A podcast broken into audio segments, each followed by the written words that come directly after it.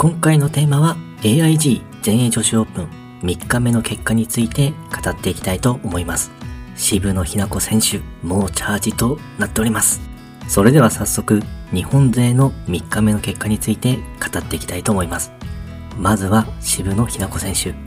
66の5アンダーで通算9アンダー、2位タイまで浮上しています。来ましたね。本当にすごいです。風が強かったので、ハラハラドキドキしながらプレーを見ていたりしたんですが、バーディーを決めるたびに興奮の嵐でした。すいません。ちょっと本当に興奮しております。3番ホールでは2打目でスピンを効かせてピンそばのバーディー。7番ホールは3、4メートルの下りのパットを決めてバーディー。こちらアゲンストの強風で120ヤードぐらいを6番アイアンで打っていたようです。10番ホール2打目をカップ1メートルにつけてのバーディー。11番ホール2、3メートルのパットを決めてバーディー。2連続バーディーとなりました。15番ホールの2打目がバンカーに入ってしまったんですが、バンカーはポットバンカーではなく普通のバンカーだったので、なんとかパーをセーブ。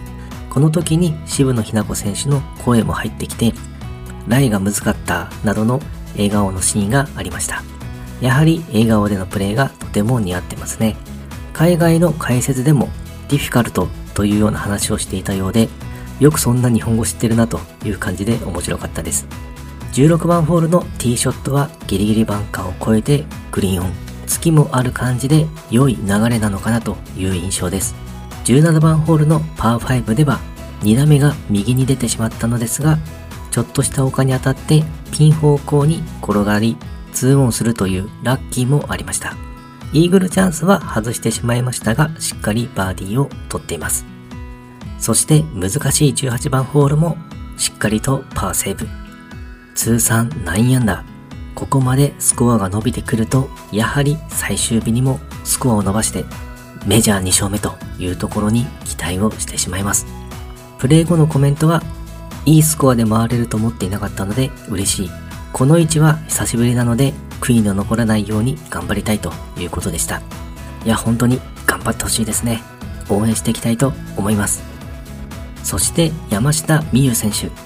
71のイーブンで通算5アンダー6位タイとなっています。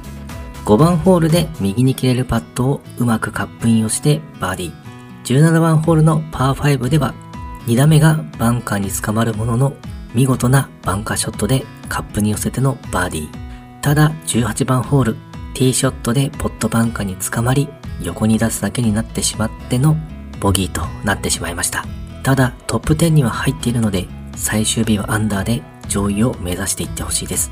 そして畑岡奈紗選手71のイーブンで通算2アンダー19位タイとなっています。5番ホールでイーグルとなったのですが、その後はボギーが2つという展開になっていました。3日目はぜひアンダーを目指していってほしいなと思います。そして堀琴音選手、72の1オーバーで通算1アンダー29位タイとなっています。前半はバーディーが2つ来て良い感じだったのですが、その後にボギーが続いてしまいましたね。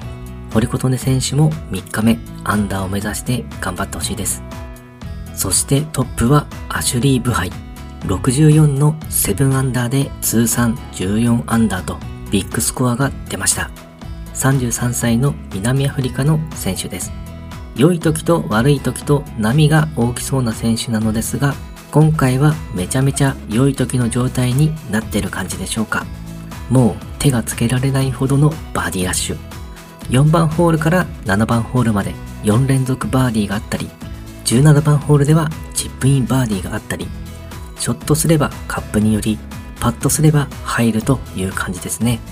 月のある非常に良い流れでもありました。スイングもゆったりした感じでリズムよく打ってるのが印象的でした。そして最終日最終組ですが、渋野日向子選手とアシュリー・ブハイの組み合わせとなります。3日目まさか最終組の位置まで伸びてくるとは予想してなくて本当にびっくりでした。こちら2019年に渋野日向子選手がメジャー初優勝した時の全英女子オープン。この時の最終日最終組と同じ組み合わせとなっています。何らかの縁を感じてしまいますね。はい。今回は AIG 全英女子オープン3日目の結果について語ってみました。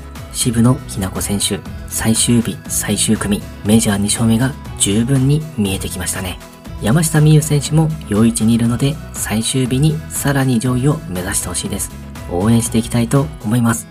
ということで、今回もゴルフの話がたくさんできて大満足です。それではまた。